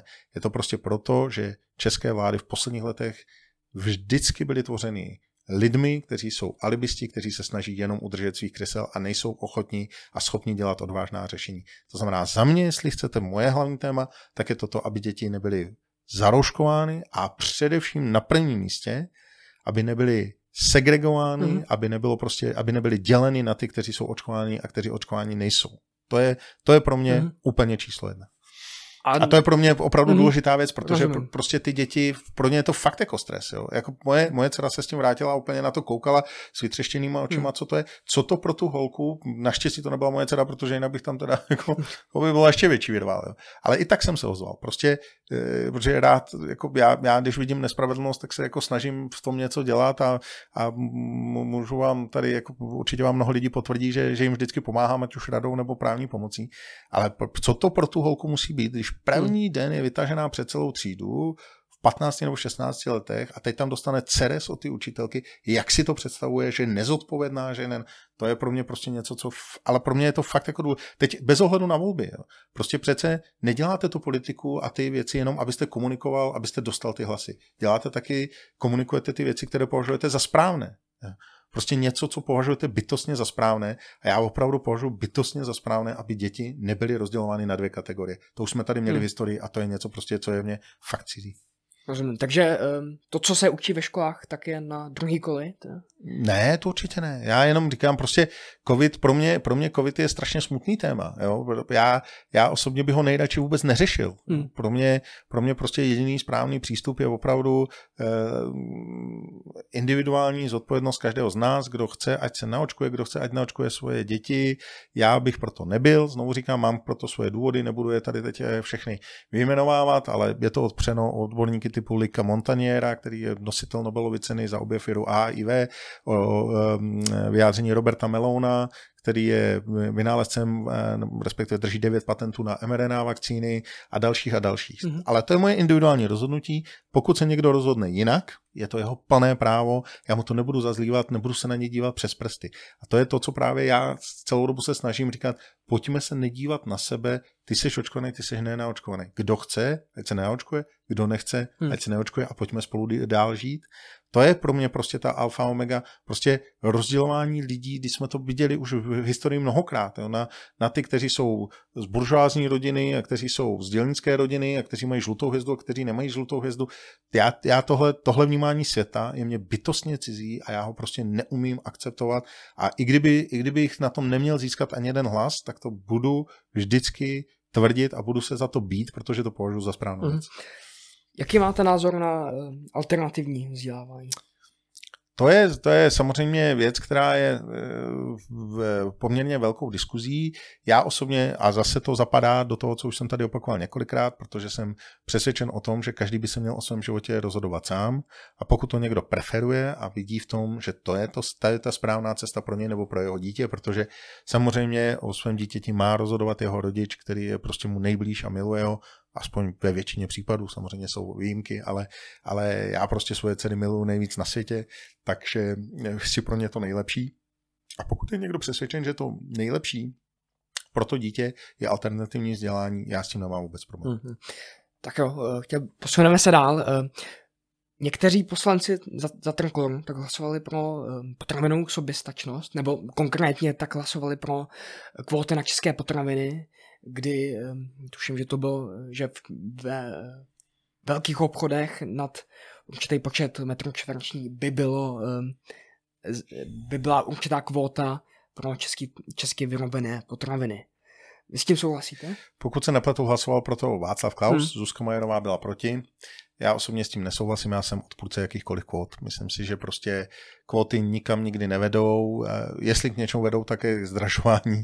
A podle mého názoru prostě v současné době, kdykoliv se bavím s lidmi, kteří zemědělství dělají, tak já nejsem zemědělec, myslím na mě vidět, tak eh, já kdybych kopnul motikou do, do, do, do země, tak si asi přerazím nohu, ale, ale prostě eh, z tohoto pohledu, když se bavím s lidmi, kteří to dělají, tak hmm. vám řeknou, že to ani není realistický. Prostě eh, Česká republika se současným zemědělstvím, které je prostě zničeno dotačním systémem Evropské unie, není schopná vyprodukovat takové množství potravin, abychom vůbec byli schopni ty kvóty plnit, ale to je sekundární. Pro mě prostě, já jsem odpůrce kvót na cokoliv, takže, takže já bych se za tohle to nemohl postavit. Mm. A nebylo by to dobré v tom, že na, například by český lokálně vyrobený produkty eh, lidi to je, kupovali? A... To, je, to je taková hezká, hezká jako představa, ale reálně by to tak stejně nebylo. To je prostě, vždycky se najde způsob, jak to obejít, vždycky se najde způsob, jak to nějak deklarovat, jenom by to zase vznikal prostor pro nějakou korupci, že by na to někdo dal razítko, že to je tady u nás České republiky. Já jsem prostě tohle tak jako obrovský odpůrce jakýchkoliv kvót, opravdu na cokoliv, protože to jenom, jenom prostě zase eh, vytváří prostor, aby to někdo obcházel, aby někdo vymýšlel, jak to, jak to obejít, protože realisticky, znovu říkám, eh, ať už, ať už se budeme bavit o 70, 80, 85%, běžte se podívat na česká pole, trtivá většina věcí, která se tam pěstuje, tak je kukuřice a řepka. Hmm. Tak jak jako chceme eh, tady dodat jabka, nebo i ty obchodní řetězce by to, by, by to obcházeli, že by tam dali prostě eh, z těch českých surovin věci, které by se lidi nepo, ne, nekupovali. Nad to ten zákon byl ještě, ještě úplně hloupě formulován, protože to bylo ta kvota na prodané věci, tak to už nevím, jak má ten obchodník zkontrolovat, jako zajistit to, kolik se toho prodá. Že? Takže minimálně by to mělo být na, na na, um, počet, nebo respektive na kvotu toho zboží na půltech, ale stejně by se to zase i ty řetězce by to obcházely, že by tam dali české zboží eh, na, na věci, které by si nekupovali a stejně prostě ty jabka, rajčata by se museli dovážet odinut, protože my je prostě nejsme schopni hmm. vyprodukovat. Takže jak je, to, je to za mě nerealistická hmm. představa a za mě prostě jakékoliv kvóty křivý trh. A já jsem prostě pravicově zaměřený člověk, konzervativně zaměřený člověk a já prostě nebudu zvedat ruce pro kvóty na cokoliv. Hmm. I, I kdyby ta kvota byla třeba mnohem nižší, tak to nemá smysl. To je, to je prostě, vám to nic nepřinese. Jo? Jako představa, že to, že to jakoby ochrání nějak české zemědělství, je dle mého názoru naprosto milná, hmm. protože podle mého názoru by to zase bylo jenom o to, že by to všichni se snažili obcházet a snažit se, snažit se prostě, že se to teda tady částečně nějak vypěstovalo a tak dále a tak dále. Jak by se to kontrolovalo? Zase prostě byste tady měl ansámbl úředníků, kteří by kontrolovali, jestli je to opravdu z České republiky nebo ne to je prostě, je, je, vždycky, když něco zavedete, ono to vypadá bohulibě, ale reálně to jsou věci, které prostě v, v hmm. praktickém životě nefungují. Vždycky se něco zavede, vytvoří se na to úřad, posadí se tam tisíc úředníků a nefunguje to stejně, takže, takže za, mě, za mě skutečně určitě ne. Je to, je to, je to najní představa, která nemůže fungovat. Mm-hmm. Tak ještě, eh, nebo ještě u toho zemědělství, tak um, vy, vy byste rád teda zrušili ehm, dotace, ať už z Evropské unie nebo z Českého státu? Takhle, uh, podívejte se. Já už jsem to vysvětloval přesně u, u Xavera hmm. a pokusím se to vysvětlit znovu. My žijeme, my žijeme v nějakém prostředí a respektujeme to prostředí. A nejsme naivní. Většina z nás jako jsme lidé, kteří si prošli nějakým podnikatelským zázemím a, a víme, o čem je biznis. Eh, realita je taková, že kdyby jsme zítra zrušili dotace, tak to zemědělství české umře. Hmm. Což si nikdo z nás nechce. Logicky nejsme blázní. Eh, je to naše pozice, je to něco, kam bychom se chtěli časem dostat. Nejde to udělat tak, jako že pokud si to někdo představuje, že bychom se tam první den dostali do té sněmovny a řekli tak a teď rušíme všechny dotace, no tak znovu říkám, nejsme blázní. Problém je, že prostě dotace jako takové obrovským způsobem křiví trh zejména v zemědělství. Dneska už je to jenom o tom, že kdo dosáhne na dotace, ten žije, kdo ne, tak je mrtvý. Eh, z mého pohledu je prostě každá, každá dotace navíc každý členský zemi má ještě jiný, eh, jiný výše, jo? to znamená zvýhodňuje to určitý členský státy, což je podle mě naprosto neakceptovatelný. A já znovu říkám, pro mě prostě dotace do soukromého sektoru jsou vždycky špatně. Představte si, Já, já, já vím, že jako ono to vypadá, když to člověk vidí zvenku, že je to nějaká hezká dotace pro nějakého českého podnikatele. Ale teď si představte, že máte pekárnu, kterou jste si zaplatil, vzal jste si na to úvěr v bance, začal jste prostě podnikat, pět let podnikáte, splácíte ten úvěr a najednou vedle vás konkurence dostane dotaci na to, aby si tu pekárnu pořídila za evropské peníze. No jak s ní máte konkurovat? Vy hmm. musíte do ceny toho rohlíku promítnout cenu toho úvěru, protože jste si to na to počil a splácíte ho, když to tak vaše konkurence ne. To znamená, v tu chvíli on může ten rohlík prodávat levněji a vy nemáte šanci s ním soupeřit.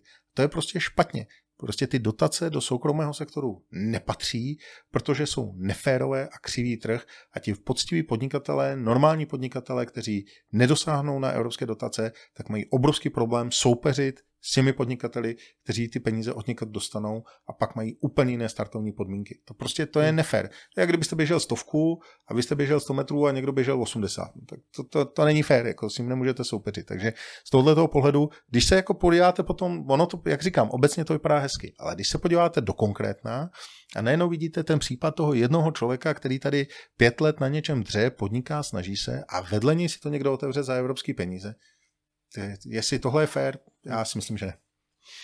Ale ve vašem programu bylo, že chcete se zbavit co nejvíce dotací, ale ano, ano. Až, až na ano. zemědělské dotace. Takže takhle, eh, ve většině případů lze ty dotace eh, zrušit hned, jo, protože dotace, to je, to je vždycky, potom se dostaneme na téma Evropské unie a, a, a každý vždycky přijde s tím argumentem, no ale když jsme čistý příjemci, když dostáváme víc peněz, než dáváme.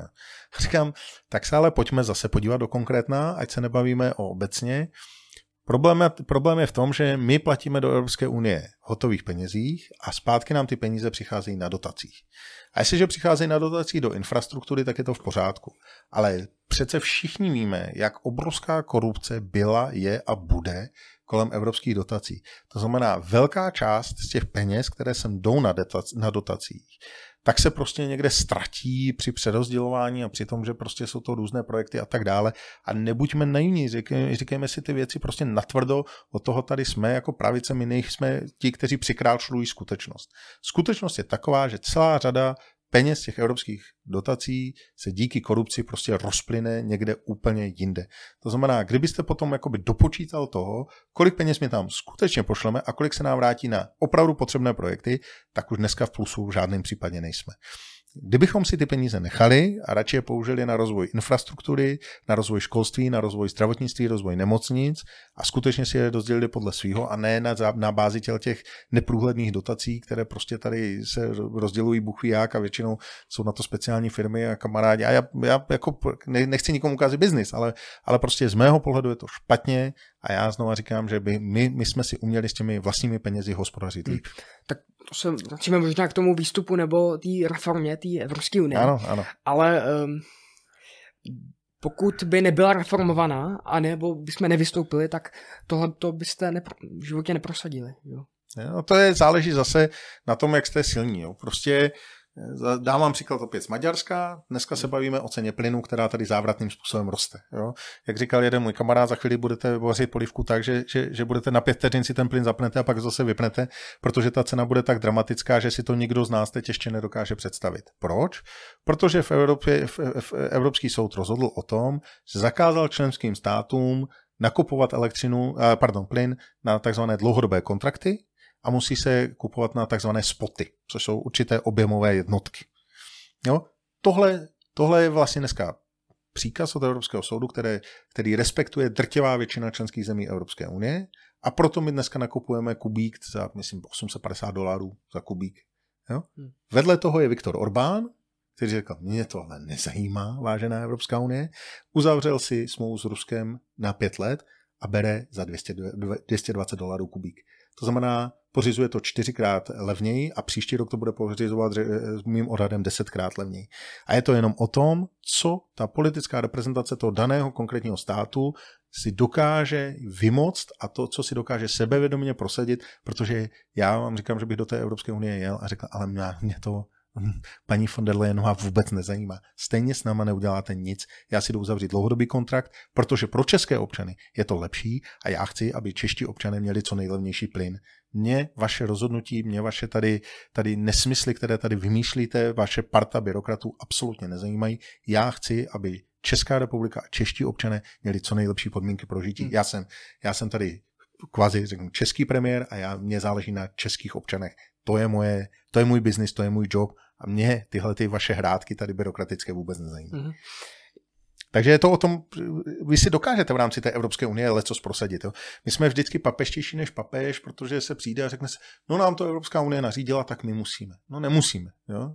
Oni prostě v celé řadě věcí si buď to můžete sjet na výjimku, anebo si je prostě udělat po svém. Znovu říkám, ten Viktor Orbán to udělal a co se stalo? Nic. Kupuje jenom levněji plyn. Hmm. Ještě zpátky k vaší kampani. Vy jste měli eh, slogan Bráníme normální svět. Hmm. Taky. Ano společně taky s, sloganem eh, Máte právo žít. Mm-hmm. Myslíte, že eh, třeba ten Máte právo žít byl správně zvolený slogan? Je, Nebo, když jsem si to přečetl, tak mm-hmm. já, já jsem si nebyl jist, na co narážíte, nebo co, co to má znamenat. Ano. Pro nás žít znamená žít život svobodně, žít život dle svého, žít život v prosperitě. A to je prostě máte právo žít. Jo? Když budete, když budu říkat, je slogan just do it, je to, je to dobrý slogan? Jako, co to je? Jo? Jako, když, budete, když, když nebudete vědět, jako, že to je Nike a že prostě zatím je celá ta, celá ta komunikace kolem, mm. budete říkat, no tak to je jako, prostě to udělej. Co to je za slogan? Jo? Mm. Jo? A taky tam neříkají, my máme nejlepší tenisky na světě. Jo? Říkají just do it. McDonald říká, I'm loving it. Jo? To znamená, je to prostě slogan, který vy musíte umět dobře vysvětlit, dobře uchopit a jasně komunikovat. A to myslím, že se nám nepovedlo. Podle mě ten slogan jako samostatně špatný není. Podle mě prostě už jenom to, že se nad tím zamyslíte, je dobře. Jo? Kdybyste se nad tím nezamyslel, tady, tady říkáte, že, že vám to jako nebylo úplně jasný, ale to je dobře. Prostě je mhm. slogan, mm. správný slogan každého brandu má zbuzovat představivost. Má donutit člověka se nad tím zamyslet.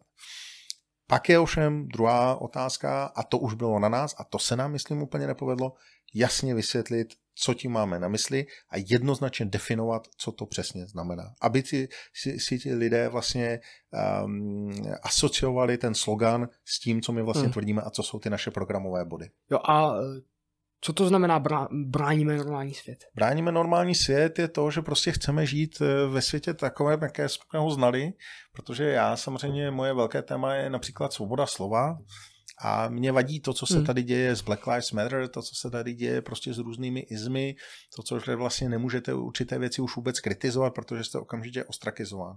Pro mě prostě v momentě, kdy se tady začne klekat před fotbalovými zápasy, tak já nevím, mně to nepřijde normální. Jo. V momentě, kdy prostě uh, Thomas Greis, německý brankář, asi fanoušci hokej budou vědět, který chytá v NHL, který je, je, je fanouškem konzervativní uh, strany nebo republikánské strany Donalda Trumpa, tak tam byl komentátor, velmi jako známý, Rush Limbo, konzervativní, ten zemřel, protože byl, měl nemoc vážnou a Thomas Grice napsal na Twitter Rest in Peace Rush Limbo. Německá reprezentace hokejová na to reagovala tak, že jej nebude nadále povolávat do německé reprezentace, protože se hodnoty Tomase Grace neslučují s hodnotami německé reprezentace. No nezlobte se na mě, to už je stejný, jako když se podepisoval anticharta a hráči a, a čeští sportovci nemohli kvůli tomu reprezentovat. Jo. Prostě vyjádření zármutku nad tím, že někdo zemřel, jestli má být důvodem pro to, aby, aby člověk nebyl povoláván do reprezentace, vyjádření jakéhokoliv politického názoru, to je prostě úplně špatně. A mohl bych mnoho a mnoha věcech dalších pokračovat. Prostě ten útok na, na, na vlast, na to, že prostě dneska, já už jsem se o tom bavil několikrát, hmm. já řeknu, že jsem vlastenec a všichni se na mě dívají, Ježíš Maria, přece vlastenec bylo jedno z nejkrásnějších slov češtiny, která existovala. To, že jsem hrdý na to, že jsem Čech, to, že jsem hrdý na to, že žiju v České republice, že jsem hrdý na českou vlajku, že jsem hrdý na českou korunu, že jsem hrdý na naše umělce, na naše sportovce, to přece není nic špatného. A dneska už to vlastně znamená, že vlastenec je xenofob. To je někdo, kdo vlastně nechce přijmout nic jiného. To je přece naprostá mílka. No, takže za mě prostě normální svět a samozřejmě potom se můžeme dotknout i té LGBT komunity. Mm-hmm. Já mám eh, mnoho, mnoho a mnoho eh, lidí, když jsem se s nimi potkával, snažil jsem se jim to trpělivě vysvětlovat, nás, nám okamžitě dalo uh, nálepku homofobu, že prostě jsme proti gay a lesby komunitě. My na rozdíl od ostatních stran jsme měli na, co by lídra kandidátky v Karlovarském kraji, jednou lídra z, kan, z krajských kandidátek, muže, který, který se otevřeně háj, hlásí ke gay orientaci.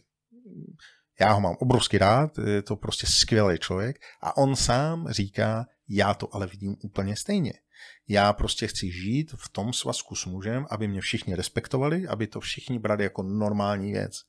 A v momentě, kdy vlastně dáte um, prostor všem těm LGBT aktivistickým organizacím, tak je to přesně to, kdy z toho děláte nenormální věc. Kdy se najednou na to lidi dívají nějakým okem jako tady Prague Pride a podobné věci, kdy prostě i on sám jako gay říká, já se za to stydím. Já se za to stydím, já jsem normální pracující člověk, který žije s mužem a chci, aby mě takhle lidi brali. A aby neřešili, jestli žiju s mužem nebo ženou. Aby mě brali jako člověka, jako kamaráda, jako člověka, který něco umí. A, a prostě v momentě, kdy něčemu dáváte takovýhle prostě náboj a vlastně těm lidem to za každou cenu cpete do hlavy, tak dosahujete úplně přesně opačného efektu, než chcete. Já osobně jsem přesvědčen, a už jsem to napsal na Facebook a zopakuju to znova, hnutí Black Lives Matter vytvořilo víc rasistů na celém světě než Ku Klux Klan. Protože prostě ti lidi, je to tak štve, všechno možné to poklekávání, všechny možné ty věci, které se tam dějí kolem Ondry Kůdely, to prostě, jak, jak se to cpe všem do hlavy, tak najednou já vidím, že spousta lidí, když hraje Anglie s Itálií finále Eura a Angličani nedají tři penalty, tak spousta lidí napíše, tři černoši nedali penalty. Garantuju vám, že před deseti lety by to nikdo neřešil. To je jenom výsledek toho, co tady Black Lives Matter dosáhlo a proč se tak snaží tak ta, to, to, ta jejich snaha dosahuje přesně opačného efektu. Místo toho, aby lidé prostě vnímali všechny ostatní lidi bez, bez ohledu na to, jakou má rasu, jakou má eh, sexuální orientaci, jakou má cokoliv, tak tohle ten aktivismus nám vadí. Nám vůbec nevadí, já, já jsem obrovský fanoušek černovské hudby, komentuju NFL, můj nejoblíbenější sportovec je Černoch. Znova říkám, mám mezi gay komunitou spoustu kamarádů, strašně mám rád, jednoznačně mají mít stejná práva, ale třeba institut manželství, což byl velký, velké téma, my prostě neříkáme, že institut manželství je něco, co je tady prostě věc, kterým by se mělo plítvat. My chceme tím, že vlastně to ponecháváme jako vztah jednoho muže a jedné ženy, zachovat exkluzivitu tohoto institutu. Protože já říkám, jakmile to jednou nabouráte, tak přijde třeba muslimský svět a říká, no ale dle našeho náboženství máme sedm manželek. Takže my chceme, abyste nám v českém právu umožnili sedm manželství. Jo? A to prostě, to, to, je, to je už v tu chvíli vlastně degradujete ten institut na něco, že vlastně to, to, to, to může, být, může být úplně uh, rozpl, rozpliznuto do mnoha, hmm. mnoha dalších věcí. A znova říkám, není to o tom, o vztahu k těm lidem. Eh, lidé jako takový, já věřím, že, že drtivá většina gejů je, jsou lidé, kteří nepotřebují prostě to, aby, aby si museli říkat manžel, manželka. Ono taky jako vemte si jenom český výraz oženice, no tak jako muž by se neoženil, ale omužil, nebo já nevím, jak by se to řeklo. Prostě celý je to o tom, že, že ten institut má nějakou tradici a já si nemyslím, že je dobré bourat každou tradici. Zachovat práva, samozřejmě, samozřejmě dědit, právo nahlížet do zdravotní dokumentace, právo pobírat vdovský důchod, když jeden, jeden zemře z partnerů. Jednoznačně, jo. Takže jenom abych to řekl a dořekl, uzavřel, pro mě prostě ten náš kandidát Marcel Kučera, který žije se svým partnerem, tak jsou třeba s náma, s manželkou, s mojí manželkou, jsme obrovští kamarádi, výdáme se, já ho zbožňuju a je to prostě fantastický člověk, takže jako představa, že my jsme homofobní, je naprosto milná. My jenom chceme, aby se nebouraly všechny tradice za každou cenu, protože si myslíme, že je to cesta do pekel mm. a že ještě jednou, abych to zopakoval, podle mého názoru to dosahuje úplně opačného efektu ve vnímání mnoha lidí, než to, to o co se ty aktivisté snaží. Mm. Takže myslíte si, že eh, je potřeba nebo by mělo eh, registrované partnerství právně být eh, na stejné úrovni jako manželství? I, I s adopcí? To je druhý problém, tam si to nemyslím, protože podle mého názoru... Ale uh, všechny jiný ty, ty práva ano, tak by ano, ano, výjima adopce. Jo. Podle mého názoru skutečně, eh, co se týče adopce, zase eh, častý argument je, ale přece pro to dítě je lepší vyrůstat se dvěma muži nebo se dvěma ženami, než pít v dětském domově. realita je úplně jiná. Realita je taková, že dnes tady existuje větší počet párů žádajících o adopci dětí, než je počet dětí v dětských domovech způsobilých k adopci. Ty páry na to čekají, často na to čekají několik let. Takže to jako představa, že, že v dětském domově jsou děti, které nikdo nechce, tak je prostě licha. Jo? Ne, problém je, že prostě česká legislativa je natolik rigidní, co se týče adopcí, že, že prostě ten proces strašně dlouho trvá. A tam si myslím, že je naopak potřeba úprava. Ale dle mého názoru prostě dítě, a já to vidím, já znovu říkám, já vychovávám tři dcery a přesně vidím, jak je pro, pro ty dcery důležité vidět vzor matky a vidět vzor muže, otce. To, co jsem schopen dát jim já, jim není schopná dát moje manželka. To, co jim dává moje manželka, bych jim nikdy nebyl schopen dát já. Hmm. Argument, že to tak není ve všech případech, že se lidé rozvádí a tak dále, Jasně, ale to přece, že někde, někde něco selže, nemůže být argument pro to, že se to má udělat jinak. To je to selhání té rodiny, kde se nějakým způsobem rozpadla, je to prostě rozhodnutí těch lidí. Já osobně to vnímám tak, že třeba prostě od svých dětí bych nikdy neodešel. Prostě neodešel, protože pro mě oni jsou důležitější než moje jakékoliv vazby nebo city nebo na cokoliv dalšího, čím neříkám, že svou manželku nemiluji, miluji obrovský moc, protože je to naprosto úžasná výjimečná žena. Ale prostě pro, pro mě skutečně prostě dítě by mělo vyrůstat v tradiční rodině a mělo by, mělo by opravdu vidět vedle sebe vzor matky a vzor otce. To, že prostě při rozvodech, že to, že to nezafunguje, to není přece argument pro to, abychom to zbořili jako celý institut. Mm, takže eh, Jste proti teda adopci? A jsem proto, aby adopci... V žádných případech by to nemělo být, nebo v nějakých... Eh, eh, podívejte se, může být eh, výjimečný nějaký případ, kdy asi by to bylo odůvodněno a zase tam třeba může rozhodovat soud a tak dále a tak dále, kdy, kdy třeba to má nějaké rácio, ale myslím si, že prostě obecně by opravdu prostě adopto, adopci měl mít, jak říkám, Eh, tradiční rodina muže a ženy, to není prostě vůbec nic opravdu proti, proti gayům nebo hmm. lesbičkám.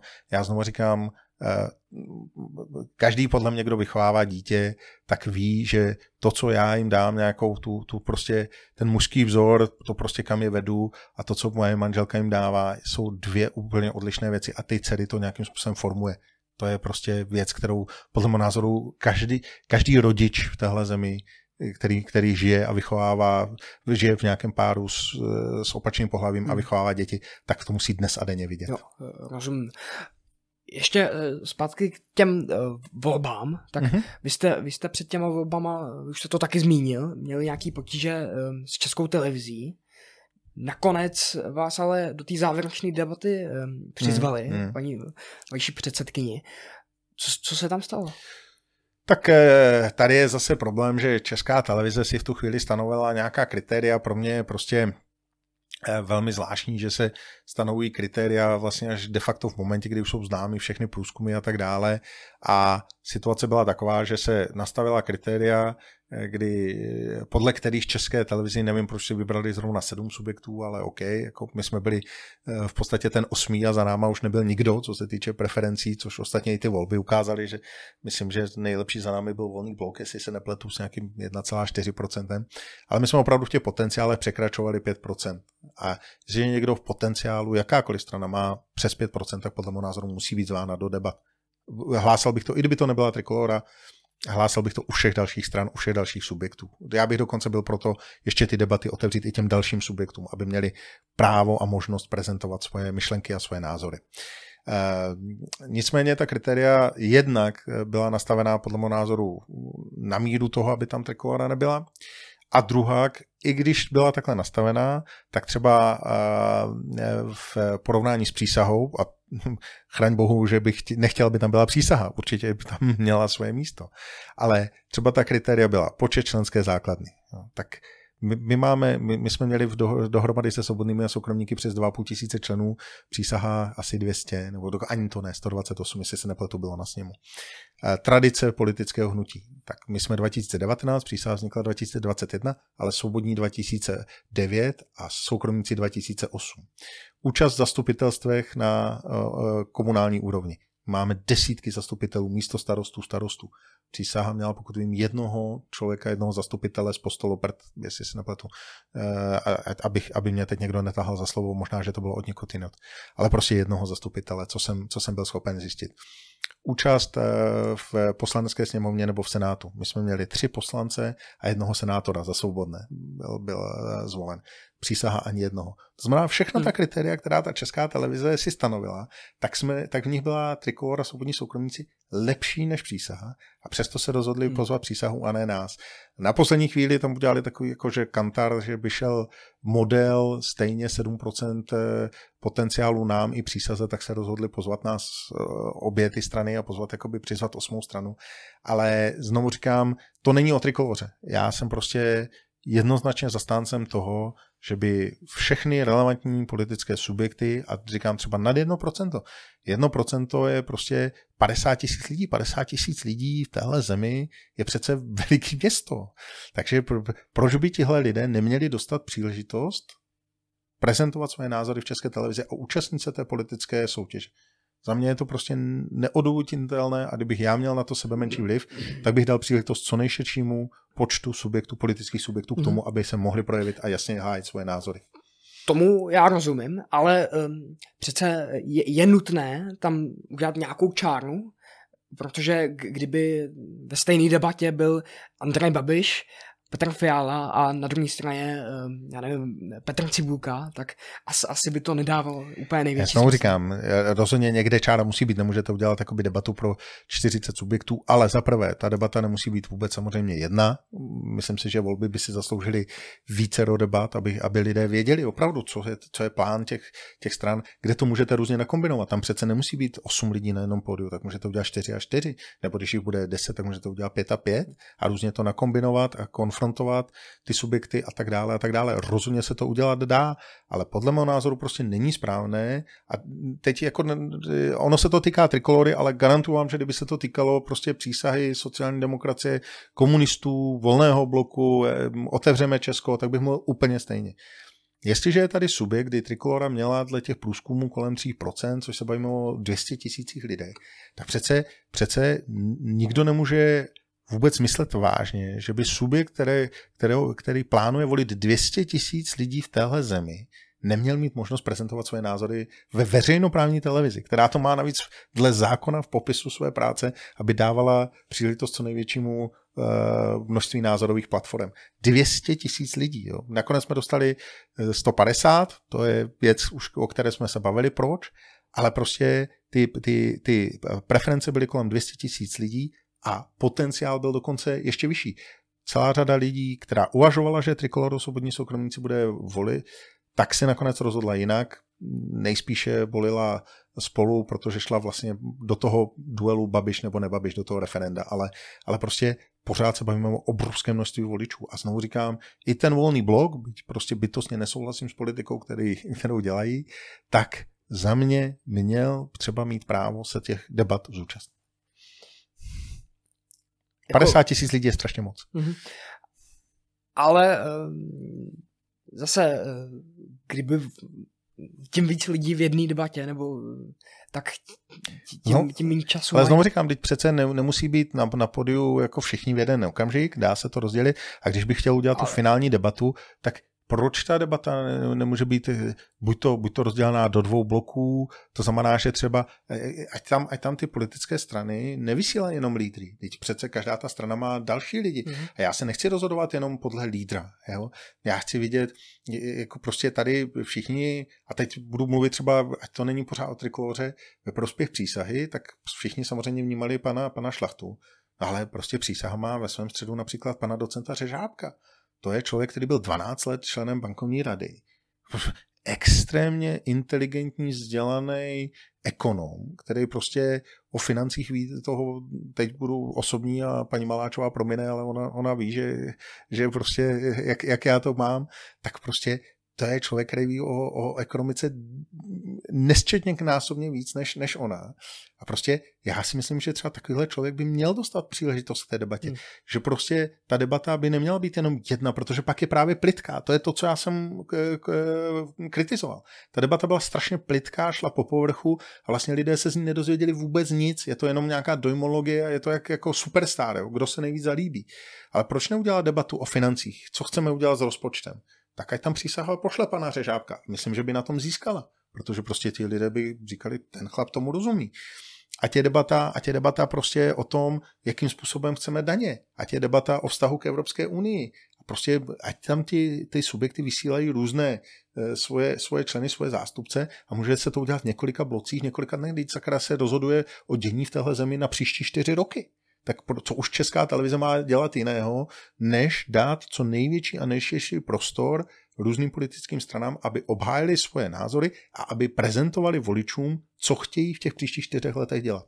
Já si myslím, že to je naprosto jednoznačná věc a dělat tam jednu velkou teatrální show, eh, předvádět tam Matildu, umělou inteligenci, kde podle mě každý normální člověk se musel jenom smát nebo, nebo brečet, nebo si nevědět, jestli je to, jestli je to eh, vtip, parodie, nebo co to, co, jestli někdo nahekoval to vysílání, protože to bylo, to bylo, to bylo něco absurdního, to byl vrchol absurdity a dovedu si představit, kolik to stálo peněz.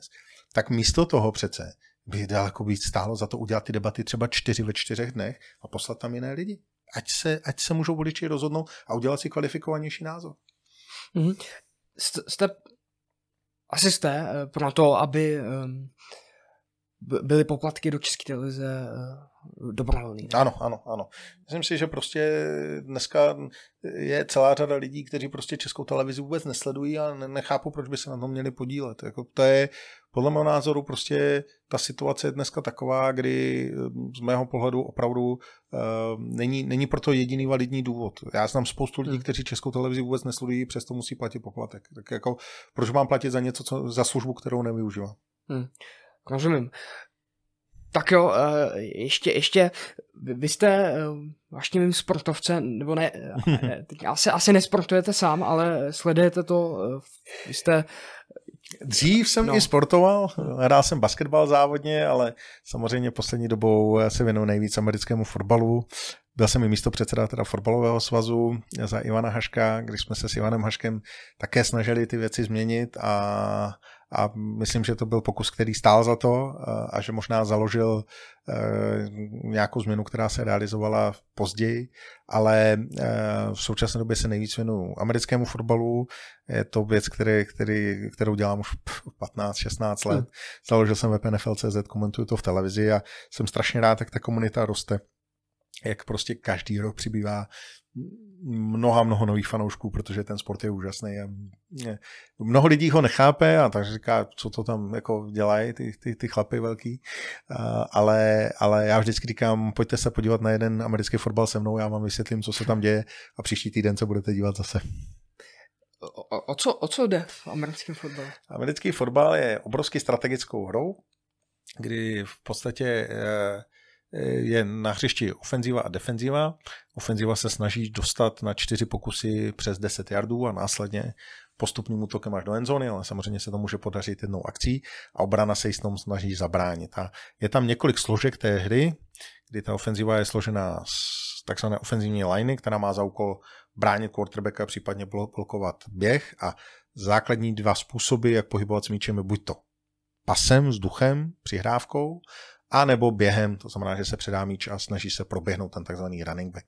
A to nejkrásnější na tom, abych tady nedělal hodinovou lekci z pravidel, jsou ty taktické šachy. Vy se vlastně snažíte překvapit toho soupeře, zahrát třeba třikrát tu hru nějak a pak, když ji očekává po čtvrté, taky zahrát jinak. A prostě jsou to, my tomu říkáme, kdo to sledujeme, šachy, šachy ve zbroji, šachy s lidmi, protože ta strategie je naprosto úžasná a jsou to opravdu, je to, je to celý ten zápas je jednou velkou šachovou partií. A kdo prostě miluje akci, sport, skvělé fyzické výkony, ale zároveň tu strategickou složku těch šachů, které se tam odehrávají, tak hmm. ten sport miluje a garantuju vám, že kdo mu propadne, tak už žádný jiný sport pro něj se tomu neblíží. A kde se o tom lidé mohou dozvědět víc o tomhle sportu? NFL.cz, web, kde, který je vlastně soustředí největší fanoušky nejvíce fanoušků, chci říct, eh, v České republice a na Slovensku. Opravdu jsou tam tisíce a tisíce lidí. Facebook, NFL.cz, no a samozřejmě vysílání premiér Sport mm-hmm. 2 Eh, na O2 TV, kde každou ne- čtvrtek, neděli a pondělí vysíláme zápasy, které mám tu čest komentovat a jsem za to velmi rád. Vy to vlastníte, nebo to děláte, ne? NFL. NFL.cz je můj web, ano, ale dělám ho s kolegy a, a mají na tom přímém časovém vytížení, oni dneska se tomu věnují víc než já, hmm. takže klobouk dolů před nimi, že, že, to, že to dělají a co se týče komentování, tak přes tu časovou vytíženost jsem si udržel aspoň tu neděli, protože mě to obrovsky baví a, hmm. a, a strašně rád to dělám. Je to můj veliký koníček. Jo, jo. A um, Kolik, kolik to má podporovatelů nebo lidí, co, co hrajou americký fotbal v České republice? Tak eh, jedna věc je, kolik eh, lidí to hraje a druhá věc je, kolik je fanoušků. On ten sport je nesmírně fyzicky náročný, to znamená, eh, je potřeba říct, že, že fakt jako do něj se pustit, na to už hmm. jako musíte mít nějakou, nějakou fyzickou výbavu. A na druhou stranu je můj vlastně kolega, kamarád Honza Stigler z Prague Black Panthers, trénuje juniorský výběry, juniorský týmy právě tohoto, tohoto manšaftu a hlásí se mu tam čím dál tím víc kluků, prostě ten sport opravdu roste a dneska tu, dat, tu, tu bázi těch fanoušků bych viděl na úrovni deseti tisíců až sta tisíců lidí v téhle zemi. Mm-hmm. A začínali jsme s desítkama.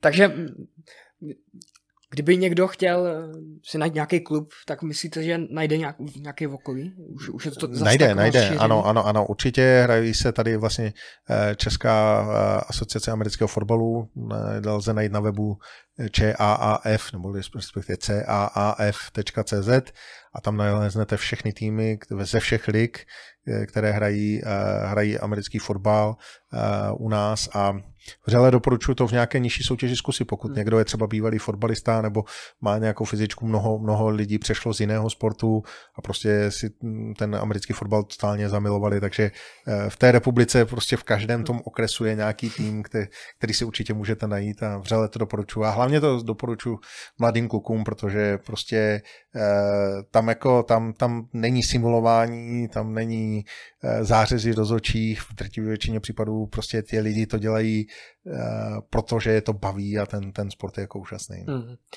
Preferujete americký fotbal před eh, čes, eh, hmm. normálním evropským? Je to tak, je to tak. Je ten, ten sport je ne nadarmo, je prostě v té Americe naprosto nejpopulárnější u nás, nebo na tom evropském kontinentu se tolik neprosadil, protože opravdu mnoho lidí nezná ta pravidla a nedokáže do něj proniknout. A pokud do něj neproniknete, někdo vám ho nevysvětlí, tak to je, nebo jako spoustu lidí mě už napsalo, že vlastně se začali dívat po tom, co se podívali na, na, na to, na, hmm. vlastně v české televizi, kdy my se snažíme nebo v české, jako v, nemyslím v české televizi jako v české televizi, ale, ale na českém televizním programu, kde se snažíme to vysvětlovat, i ta pravidla, i to, co se děje na tom hřišti a že tomu sportu propadli prostě na první dobrou.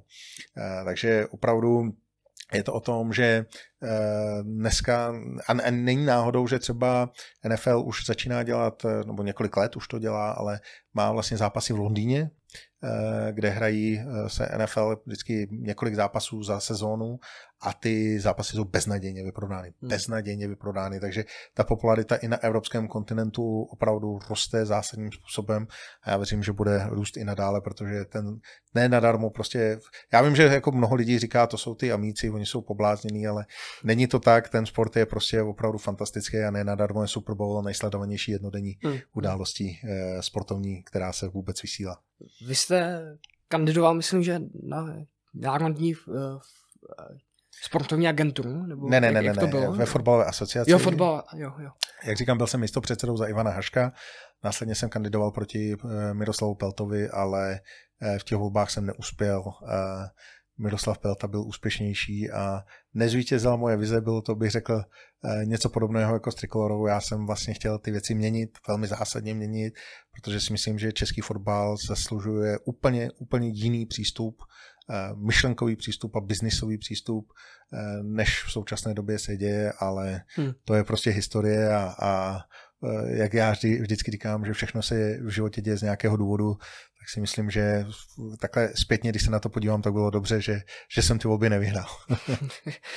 Takže teďka se budete věnovat asi fotbalu nebo americkému fotbalu? Já jsem člověk mnoha zálib a mnoha, mnoha aktivit, takže dělám spoustu a spoustu věcí a, momentálně se nejvíce věnuju opravdu té politice, protože prostě chci, chci hmm. přispět jakýmkoliv způsobem ke změně a mě, mě obrovsky zavazuje ta, ty, ty, ty komunikace, ta důvěra členský základny, to je prostě pro mě každý člověk, který, který mi řekne, hele, jo, jako eh, věřím ti, tak je to pro mě fakt jako závazek. Na prvním hmm. místě závazek a, a, a já bych chtěl ty lidi hlavně nesklamat. To je, to je pro mě úplně to nejdůležitější a, a prostě dokázat, že pravicová politika má svoje místo a že když se dělá dobře, když se dělá poctivě a když se dělá na rovinu a bez Eh, politických floskulí a politických korektností, takže, se, takže může být úspěšná. Pro mě je prostě to, a i jsem se snažil tady v tom rozhovoru to prezentovat, prostě neříkat ty věci, eh, nelhat si do kapsy. Jo. V životě i v biznisu nejhorší je, když si nepojmenujete ty věci tak, jak jsou a snažíte se je přikrášlovat, protože pak volíte hmm. špatná řešení. Jedině, když se dokážete napro, v naprosté nahotě a bez přikrášlení pojmenovat, tak pak můžete volit správná řešení. Jinak vždycky volíte hmm. špatně. Budete chtít kandidovat v komunálních volbách, které budou příští rok už? Uh, to je fakt ještě předčasný, tady je potřeba udělat pražský sněm, celorepublikový sněm a, a pak se budou vést různá jednání s různými politickými subjekty. Trikolora jako taková celá jistě bude kandidovat, uh, ale já jako znova říkám, pro mě na, na prvním místě nejsou moje osobní ambice. Já chci, aby uspěla Trikolora a kdyby mě dneska tady přišel pambu a řekl, eh, Trikolora bude, bude ve sněmovně a bude mít 20% a ty u toho nebudeš, tak to hned vezmu, protože prostě důležitější je ten směr, ne, ne ty jednotlivci, kteří, kteří tu stranu vedou nebo kteří dělají. Byť samozřejmě každý déšť se skládá z kapek a každý člen té Trikolory je nesmírně důležitou její hmm. součástí. Vy jste se začal nějak politicky um, angažovat Teďka, jak byly ty volby do poslaneckých sněmovny, ne? Nebo, nebo ještě já, jsem, já jsem trikoloře úplně od začátku. Mm-hmm. Já vím, že spousta lidí, jak si psala, kde, kde ty se vzal, ale realita byla taková, že já jsem eh, vlastně už na prvním ustavujícím sněmu v Brně mm. byl předsedou volební komise, počítal jsem hlasy eh, a vlastně v trikoloře jsem od samého začátku. Nicméně v podstatě a více jsem se začal angažovat až po odchodu Václava Klauze, kdy prostě e, ta trikolora opravdu jaksi e, byla obrovským způsobem zasažena, protože samozřejmě Václav Klaus byl jasnou tváří a jednoznačným představitelem trikolory a, a najednou samozřejmě zavádl logický zmatek, co, co bude, jak bude, hmm. tak jsem se snažil prostě víc angažovat a, a přispět eh, svojí troškou do mlína, aby Trikolora prostě pokračovala, aby se z ní stala relevantní pravicová síla v naší zemi. Hmm. Ještě po, poslední věc. Vy, vy, vy jste eh, spol, spolumajitelem restaurace Manu Praga? Moje manželka je, tam je, tam má podíl, jo. ano, Manu Praga i Manu Risto takže s Emanuelem Reedem eh, je moje žena společnice, ale samozřejmě já se o to starám, protože jsem právník, takže tomu dělám právní servis a tak dále, takže v podstatě se o to jakoby staráme oba dva. Jo, jo, takže eh, ale neděláte jako nějaký restauratérský činnosti, ale děláte nějaký jak, právní. Jakože já bych vařil, jo? tak to byste nechtěl jíst, to vám garantuju.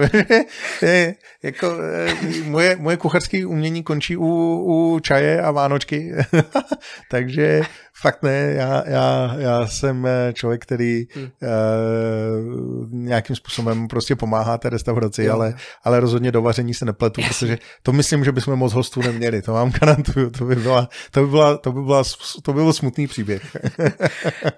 Tak jo, já vám moc děkuji, že jste dorazil. Chtěl byste ještě něco říct divákům? Eh, tak já bych chtěl říct jenom to, že děkuji za příjemný rozhovor. Myslím si, že takovýhle rozhovorů není nikdy dost. Já se snažím vlastně eh, akceptovat všechny pozvánky, které dostanu, protože si myslím, že je důležité, aby se lidi mezi sebou bavili a myslím si, že, že je nezbytné, aby prostě lidé nabrali optimismus, nabrali odvahu, nabrali odvahu k odvážným řešením, protože pokud nebudeme odvážní, tak nikdy nedosáhneme žádné změny. Já už jsem to říkal před volbama, že si myslím, že je, když jsme se bavili o tom, který hlas je propadnutý a který není, já si myslím, že je v podstatě dneska dle ty politické reprezentace úplně jedno, kdo má opět křesel víc a opět křesel míň, protože žádná změna nenastane.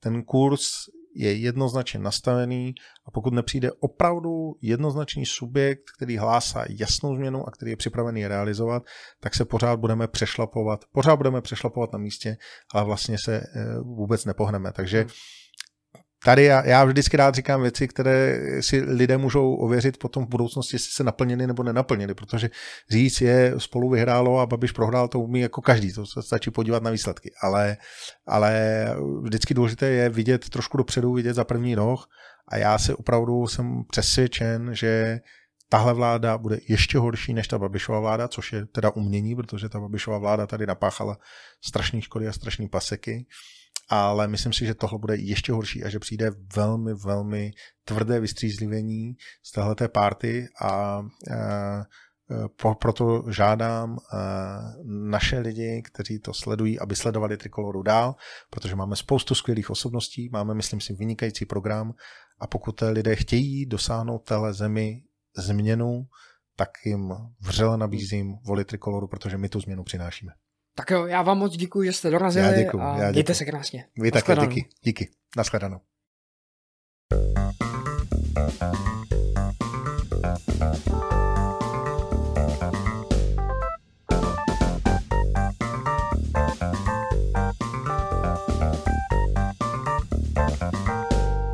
to je vše z této epizody podcastu s Jindřichem Reichlem. Doufám, že jste měli příjemný poslech a můžete dát vědět, jak se vám tato epizoda líbila na sociálních sítích Robin Studio, kde jsme na Instagramu, Twitteru anebo Facebooku. Tak jo, já vám děkuji, že jste poslouchali až do konce a uslyšíme se u dalšího podcastu. Mějte se.